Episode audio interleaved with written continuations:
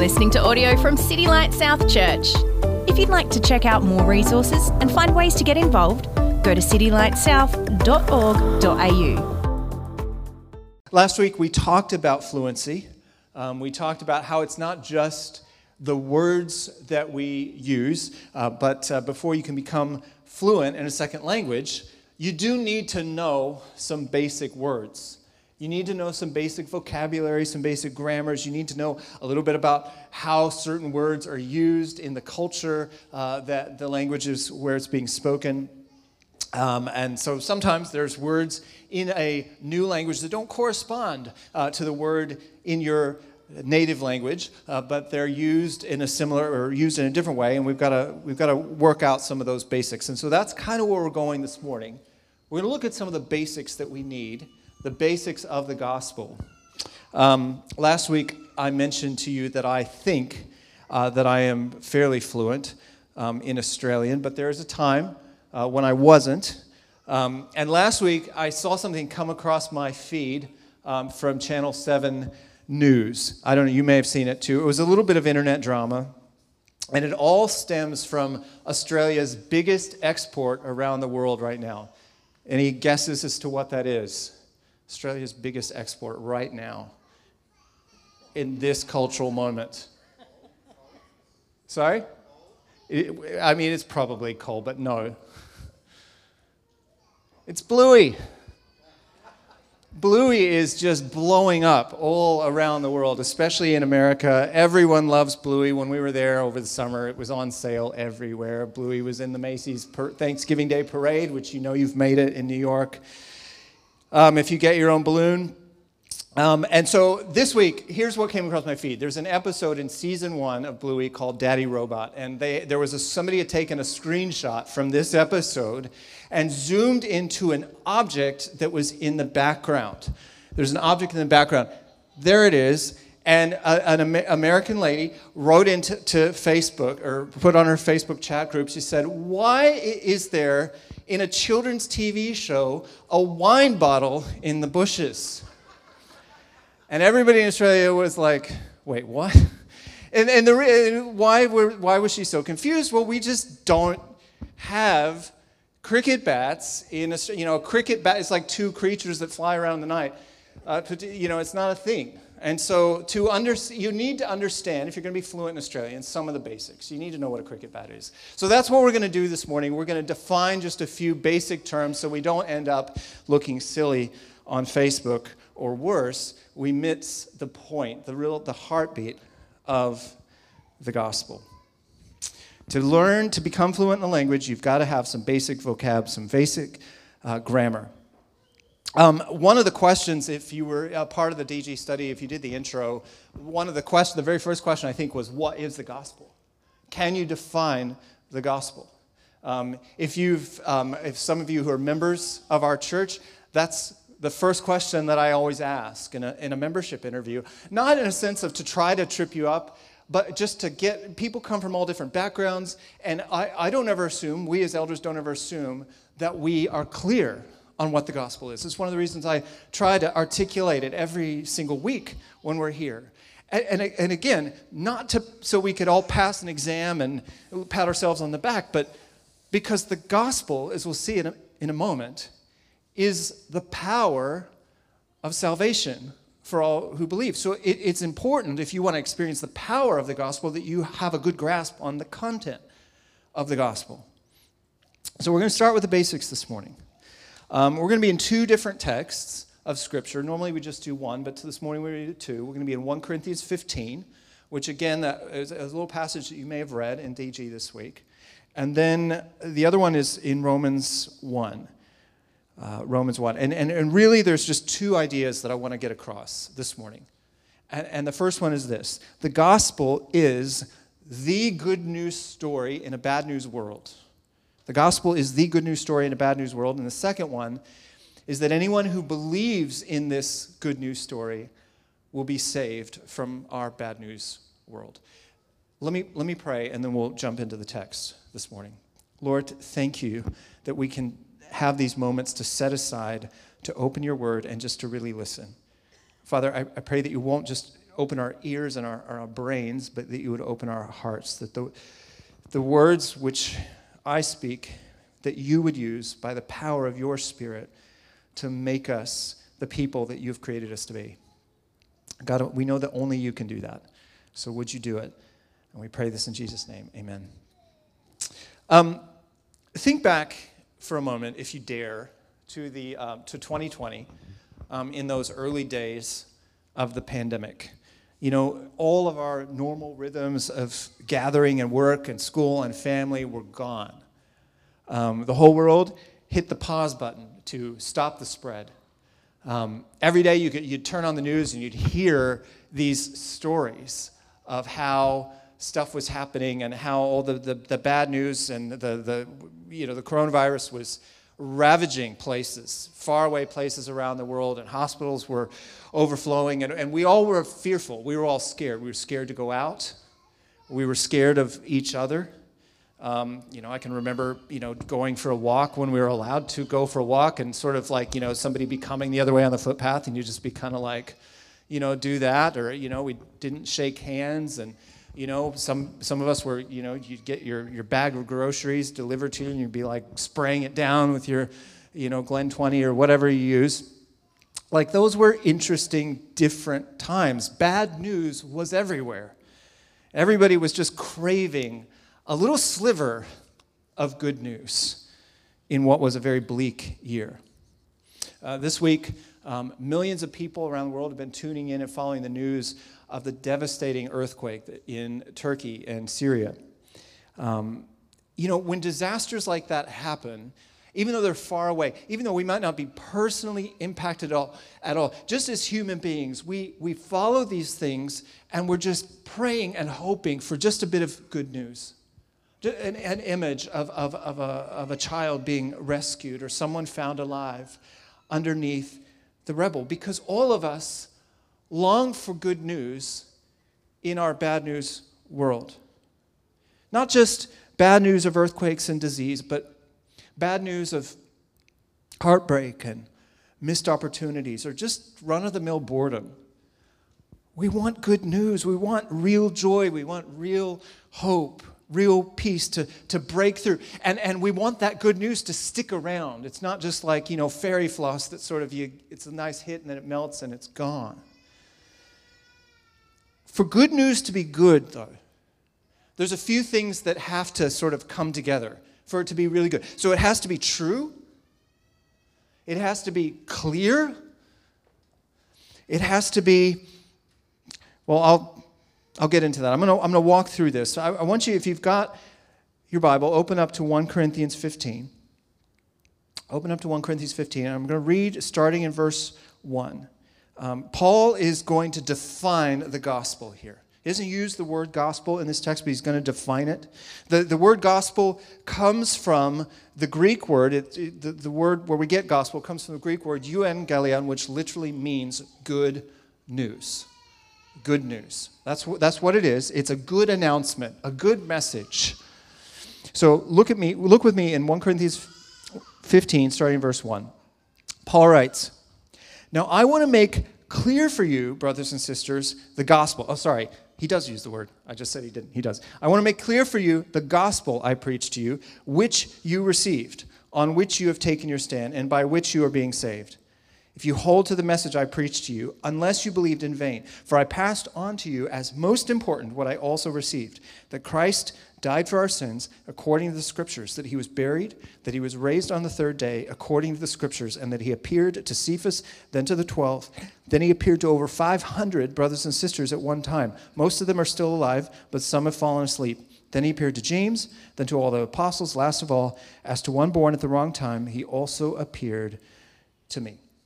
All right. So, for gospel, for good news to be really good, it has to, number one, be true. Sorry, it has to be clear. It has to be clear. And in verse 1, Paul says, I want you, family, to be clear on what the gospel is. I want you to know it. I want you to be well versed in the gospel. Not because there's a test at the end of the day or at the end of the lesson, but because your whole life depends on it. It's like um, I don't know, one of those like really kind of cliche movie scenes where there's, you know, the hero of the movie has to save the save the world by defusing a bomb. And there's two wires, there's a red one and a green one. And and and which one is it? Which one, you know, you cut the wrong one and it's all it's game over, but if you cut the right one, then save the day, happily ever after. Paul, Paul says, you need to know what the gospel is. Because if you get it wrong, it has pretty serious consequences. And yet, if you get it right, if you believe and you receive the true gospel, you save, you, you save your life. Your life is saved, the lives of those, those around you are saved. Our lives depend on getting the gospel right. So it has to be clear. We have to be clear on what it is. Secondly, good news for it to be good has to be for life, it has to be lasting. It can't just here today and then forgotten tomorrow. Verse 2, he raises the possibility of believing. He talks about believing in vain, unless you believed in vain. What does that mean? How could someone who believes the gospel believe in vain? It might be that someone hears the gospel and they believe it initially, but then they get enticed by something else, some other story, some other pursuit, some other ambition. And they think, that that's the good news. That's the good news. They think, you know, the Jesus stuff, it's nice. It was nice for a season, you know, like when I was back in youth group or whatever, but now what I need is a, as a roadmap to real success right now. I need good feelings. I need resources now. And so that's what it looks like to believe in vain because we get carried away by some other, what we think is a, some other good news story. And we need to be clear on why the gospel isn't just some good news, but it's the only good news and the best news that there is. And the reason I say it's the only good news is because it's the only good news that lasts. It's the only good news that will carry you and me and anyone who believes to the other side of death. If you keep believing the good news, the good news will keep you, will hold on to you for life. So, good news has to be clear, it has to be for life. Thirdly, it has to be true. It has to be true. And this is the key truth. The gospel is good news because it is true. It's not just wishful thinking. So, regardless of whether or not you believe it, regardless of whether or not you are clear on it, regardless of whether or not you keep believing it, the gospel is still true. And that's what Paul's trying to get across here in verse 3. He says, Here it is Christ died for our sins according to the scriptures. Now, that is true regardless of who believes it. It is true regardless of who keeps believing it. It is true because it happened. And Paul wants to emphasize that because then he goes on. He says, He rose, he was buried and he rose, and then he appeared first to one man, Cephas, that's Peter, and then to the 12, and then to 500 other people. Most of them are still alive. So don't take my word for it, go ask them. Now, he's writing this in like 80, 55, somewhere around there. And so that's why he's saying most of these 500 people that saw Jesus rise from the dead 20 years previous, they're still alive. And so if you don't believe me, you can find them. You can ask them. They are eyewitnesses. And what we, the gospel we believe, you know, we talk about, you know, you, we throw around words like religion and, and spirituality and, and, and, and, you know, the deeper life and all of this. But the faith that saves you is faith in something that actually happened, that was witnessed by hundreds of people. It's, it's not just a feeling. It's a, it's, it's a historical fact. And that is the ground that we stand on, and that's what we have to be clear on. Now, of course, the gospel, it's not just an empty uh, historical fact standing alone. That fact that has meaning, and the meaning of that fact is then given by the scriptures.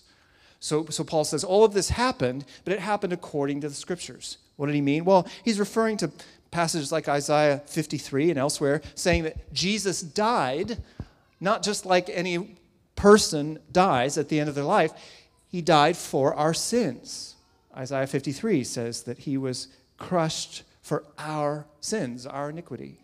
So scripture gives the meaning to his death, but his death is established by history. Why is this important? One of the chief goals of Satan, the enemy of your soul,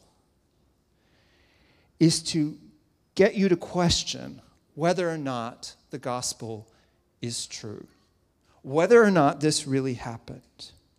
So, can we trust what the Bible says? Can we be sure that God is for you and not against you? Can, you know, sometimes I don't feel that way. Sometimes there's stuff going on in my life or in your life, and what we feel is something different. We feel that God doesn't care, that He doesn't see, that He is absent, that He is cruel, even. You know, I, some of you may have at some point along the way gotten one of those crazy emails saying that you have you are the long lost heir of some royal nephew of some country that you've never heard of and all you have to do is click this link and claim your inheritance. And, and the, the goal of satan is to get you to put gospel in that category. It's like, it sounds great but it's probably not true. It's probably a scam and most of us don't, you know, we're in church, we're too nice, we're, we're, we're too, you know, we, you know, we're, we're too nice to be put the gospel and religious, the Bible in that same category, but functionally we, we kind of live that way. But for good news to be good, it has to be true. It has to be clear and it has to keep you for life. Now, I want you to follow me to Romans chapter 1. And this is where Paul is going to contrast the good news of the gospel with the other supposedly good news stories that we believe. And I want you to be able to see the difference. So, Romans 1, starting in verse 16, Paul writes, For I am not ashamed of the gospel, because it's the power of God for salvation to everyone who believes, first to the Jew and also to the Greek. For in it, the righteousness of God is revealed from faith to faith. Just as is written, the righteous will live by faith. For God's wrath is revealed from heaven against all godlessness and unrighteousness of people who by their unrighteousness suppress the truth, since what can be known about God is evident among them, because God has shown it to them. For his invisible attributes, that is, his eternal power and divine nature, have been clearly seen since the creation of the world, being understood through what he has made as a result, people are without excuse, for though they knew God, they did not glorify him as God or show gratitude. Instead, their thinking became worthless, and their senseless hearts were darkened. Claiming to be wise, they became fools and exchanged the glory of the immortal God for images resembling mortal men, birds, four footed animals, and reptiles. Therefore, God delivered them over in the desires of their hearts to sexual impurity, so that their bodies were degraded among themselves they exchanged the truth of God for a lie and worshiped and served what has been created instead of the Creator who is praised forever. Amen. I want to skip over verses 16 and 17 for a minute and, and jump down to verse 18 because I want to. Um, he, he starts here not by telling a, a good news story, but very much a bad news story. He talks about God's wrath being revealed against everyone who practices godlessness and unrighteousness. And just in case, just to put not too fine a point out, but that's everybody. He's talking about everybody. This is not a special category of people. This is everybody. He tells us that later in Romans 3. He said, you know, there's no one who is righteous, no one who seeks God. We've all turned away and followed our own ways. Um, everybody at some point has rejected the good news story. Everyone is an unbeliever. And God's wrath, we see, is revealed not simply in some, not just saying, okay, when you die, there's wrath that waits for you. It is God's wrath revealed in the trajectory of our lives. God's wrath revealed in the trajectory of our lives. And, and let me unpack that for a minute. First of all, I want to say not all unbelief is the same. There are different kinds of unbelief, different reasons for unbelief. Um, we don't believe the gospel, the good news story, for a variety of reasons. Paul says in verse 18, they, we are people who, in our sin nature, suppress the truth. We suppress the truth. Why? Well, number one, some of us do that because of ignorance. We just don't know what we don't know. We don't know. There are people who don't know the gospel of Jesus. They don't know Jesus' righteousness because no one has told them about it. Later on, Romans 10 14, Paul, he asked this question. He said, Well, how can they believe without hearing about him? So, in order to believe the good news, the gospel, you have to have heard it or read about it. And yet, Paul says, even the people who haven't heard the gospel are still guilty of rejecting it. And he explains why in verses 19 and 20. He says, All people can discern basic truths about God's power and majesty just by looking at creation, looking at the things that he has made. That none of us can use or hide behind ignorance as an excuse to avoid the consequences of our unbelief. We can know just enough about God um, to be guilty and condemned for our unbelief. But the only way we can know the good news story of the gospel and be saved is if someone tells us that good news story, which is a great impetus, if you need one, for mission. For mission. The only way that anybody can be- hear and believe the good news story is if someone tells them. And the only way someone will tell them is if they are sent, if they go. There are, according to a website called the Joshua Project, still today, in the, in the age of easy travel and instant translation, 2 billion people on the planet who have never heard the gospel, the name of Jesus, anything to do with the good news story. And Paul asks this question who's gonna, who will tell them? Who will tell them? Ignorance is only one aspect of unbelief. There's also what Paul describes here as open rebellion. It starts out small. We believe small lies, just like Adam and Eve. Maybe, maybe, maybe God didn't say that we couldn't eat this fruit.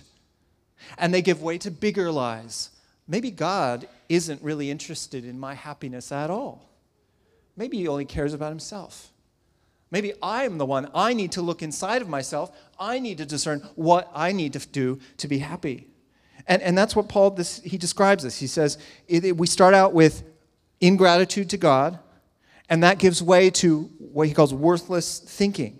We exchange the big story of God and his love and his glory for lesser stories, for our glory, for our pursuit of our happiness. And our worthless thinking then leads to dark desires. We don't desire God, we desire stuff, created stuff.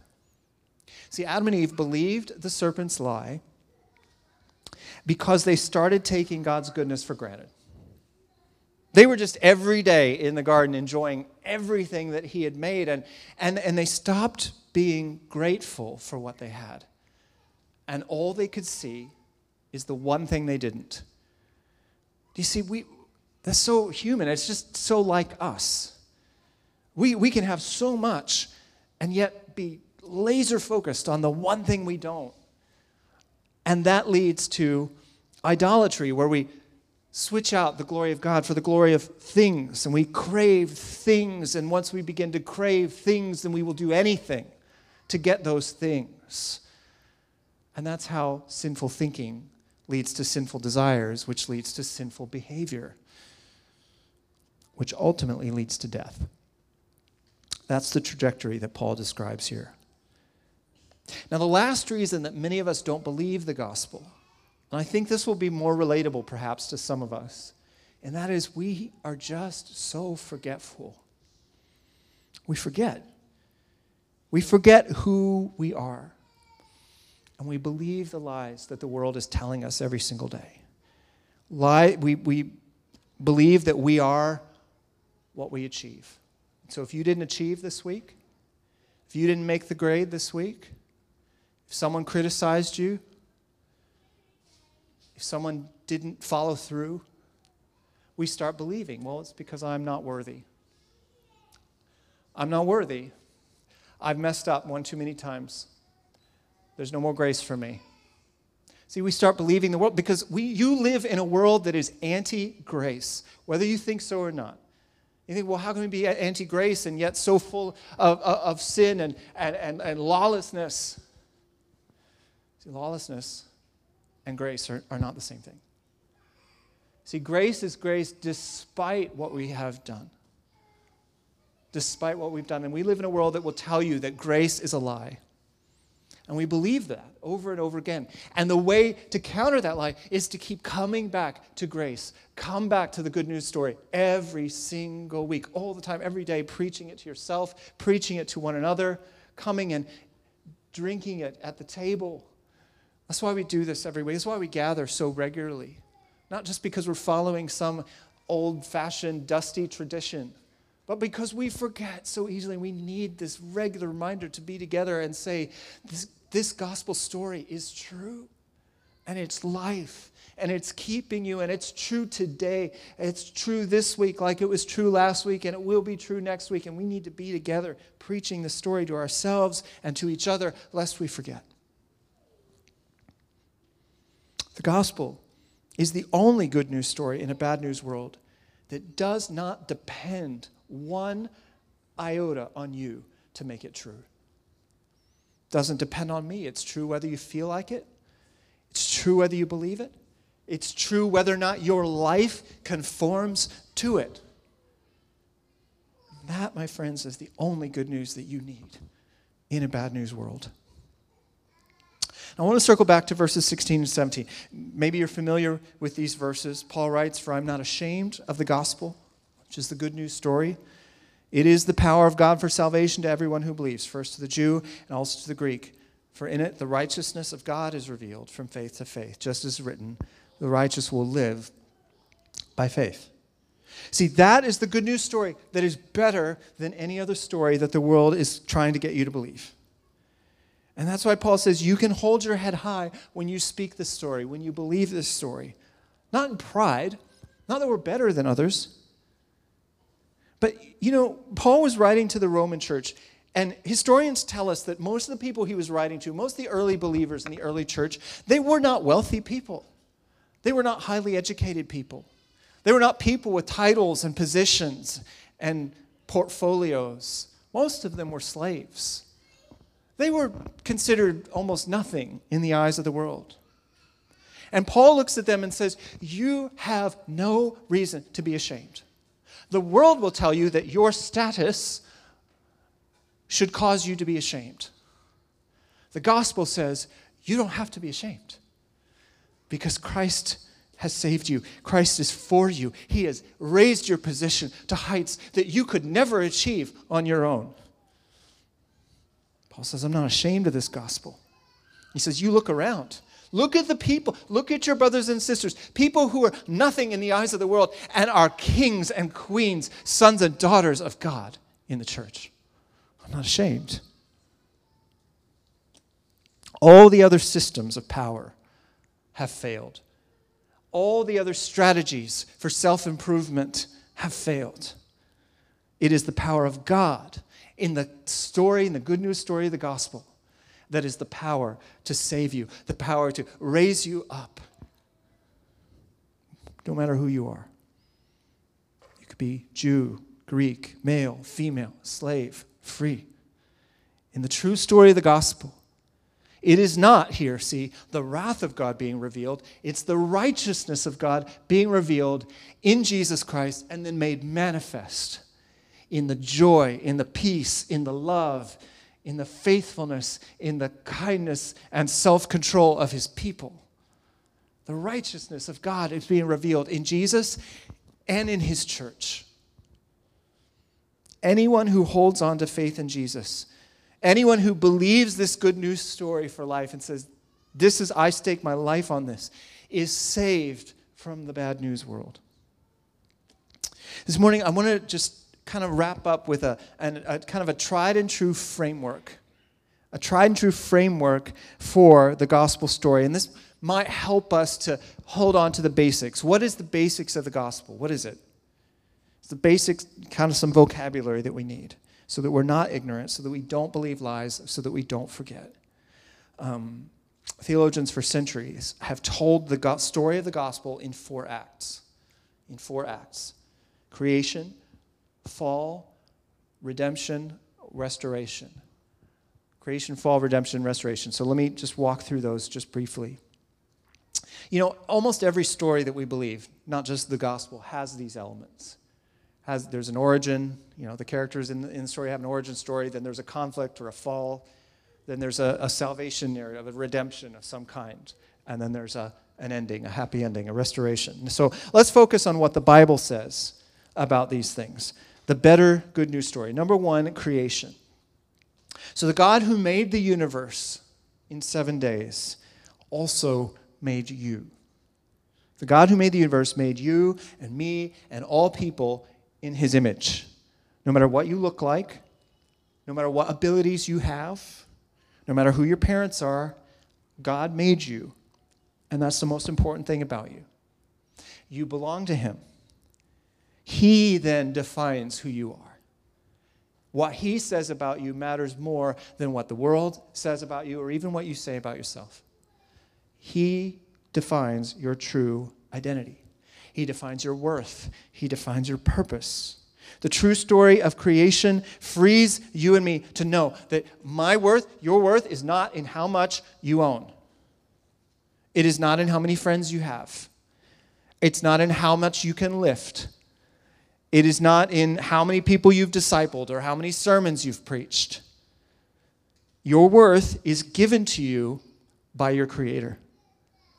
Every other story that you we believe or tell ourselves is bound up. It has this catch of like you are only as worthy as fill in the blank. That's every other story except the gospel. I don't it could be your DNA, your achievements, your looks, your wealth, your youth. None of those things will last. None of them. God's love for you is the one thing that will be just as strong when you are confined to a bed at age 95 as it is when you're 18. That's good news. Then comes the fall. See, this is our true problem. Our true problem is not, your true problem is not that you haven't done enough, that you haven't earned enough, that you haven't saved enough, that you haven't been happy enough. That's what the world will tell you. But the gospel says that our true problem started way, way, way before we were even born. When our first parents, Adam and Eve, believed a lie. And now, that same lie that they believed, that God is not for you, that God does not know how to make you happy, that's the same lie that is repeated and believed by every single human descendant of Adam and Eve ever since. And the fall tells us the problem that we faced is not that the deck is stacked against us, even though it might be. Our true problem isn't other people. Our true problem is the sin that we are born with and the sin, the lies that we believe every single day. The problem that we face is the problem that we look at, and we know this, I think, if we're honest. We see it in the mirror, and, we, and we, it's too much. And so that's why we suppress the truth. It's too much, it's too hard. I suppress the truth and believe lies of convenience to justify myself, to try to save myself, to try and make myself feel good and look good. So I rebel, I forget. I'm guilty and I'm ashamed before a holy and righteous God, and there is nothing that I can do or you can do about that. And because I am guilty, because you're guilty, one day we will die along with every other rebel against God. See, that's our true problem. And, and we have to understand our true problem. And we have to understand the reality of God's wrath being revealed against our unrighteousness. Because if we don't appreciate that, if we don't understand that, then we will never understand why the gospel is good news. So, how then can we be saved from our true problem? This is the heart of the good news. Out of all the ways that we try to delay death, save ourselves, give our lives meaning, make ourselves happy. There's only one true way, only one lasting way. It's the way of our one true Savior, Jesus Christ. It's, this is what theologians call redemption. Jesus came, he said, he told us, to seek and save the lost. Sinners like us, heading for death, ignorant people like us, rebellious people like us, forgetful people like us, not by hammering you with the law. That's every other religious system says, here's how you can be saved. Keep the law. Do more, do better. And it's a hammer that none of us can stand up underneath. Jesus did not come to hammer you with the law. Jesus came to obey the law for you, to do what you could never do, to keep the law perfectly, and then to assume to trade places with you his perfection, his righteousness, his sinlessness, traded for your sin, your guilt, your shame. He took all of that on himself when he died on the cross in your place. And so that now anyone who believes that story, that true story, anyone who puts their faith and trust and confidence and hope in Jesus is saved once for all. And the last act in the story is restoration. This is our true hope. The good news story isn't just about you as an individual sinner being saved. It's not just about you and me as individuals, it's bigger than that. Jesus died for your sins and mine. That's the heart of the gospel. But he died to inaugurate and usher in a kingdom, a worldwide, universe wide kingdom. So, the people of God who are gathered here today in this family, in this covenant body, we are a microcosm of the global, universal, trans historical people of God. And one day we will inhabit the new heavens and the new earth, where the realm where everything sad has come untrue. No more death, no more disease, no more disappointment, no more tears. Nothing but good news all the time. And it all hangs on what Paul says here is of first importance. And what is of first importance is not how religious you are. It is not how sincere you are. It's not how consistent you are. It is not how much you do for God. It's not how much you love God. It is not on how you feel about God in any given moment. All of the story of the gospel hangs on this. There was a day, a Friday, where the Son of God hung on a cross and breathed his last breath. And then there was a day, a Sunday, where the Son of God rose to life. That is what is at the center of the gospel story that we believe. Jesus lived, Jesus died, Jesus was buried, Jesus rose again, Jesus ascended to the right hand of the Father, and Jesus is coming again. That is your hope. And see, the only thing you can do with that, you can't change any of that. It happened and it will happen. The only thing you can do is believe it. The good news story we call the gospel is, Paul says, the power of God for salvation, for anyone who believes. You want true hope. The gospel is the only story that has it. And there's power in the story to keep you holding on, to keep you believing, keep you remembering, keep you longing for Jesus. As we said last week, He doesn't leave us alone. He's showered us with gifts. He's filled us with His Spirit. He's given us His people, His word, His table every single week so that we remember, so that we believe the story that is so good because it's clear, it's true, and it's for life. There's so many things, so many things that I forget. You know, I, I go through every single day, have moments, periods, long stretches of forgetting who I am. You know, I, I can go th- big, um, you know, length of time just feeling sorry for myself and thinking of all the things that I think that I don't have, the things that might make me happy. And the only solution, the only antidote, the only thing that snaps me out of that is to come and once again stare in the face of Christ. To do what the old chorus said, you know, turn your eyes upon Jesus, look full in his wonderful face, and the things of earth including the feelings inside of us, grow strangely dim in the light of His glory and grace.